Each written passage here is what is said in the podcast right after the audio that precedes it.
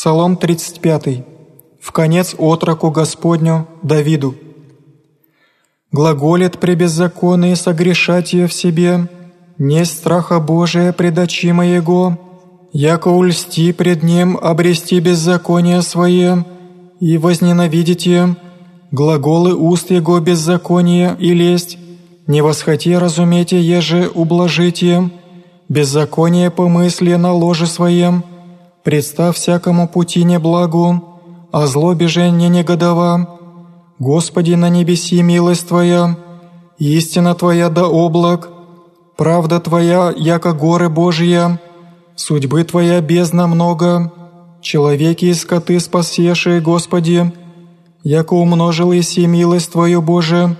Сына веже человечести в крови крилу Твоею, надеетеся имут, упьются от тука дому Твоего, и потоком сладости Твоей напоишь я, яко у Тебе источник живота, во свете Твоем узрем свет, пробави милость Твою ведущим Тя, и правду Твою правым сердцем,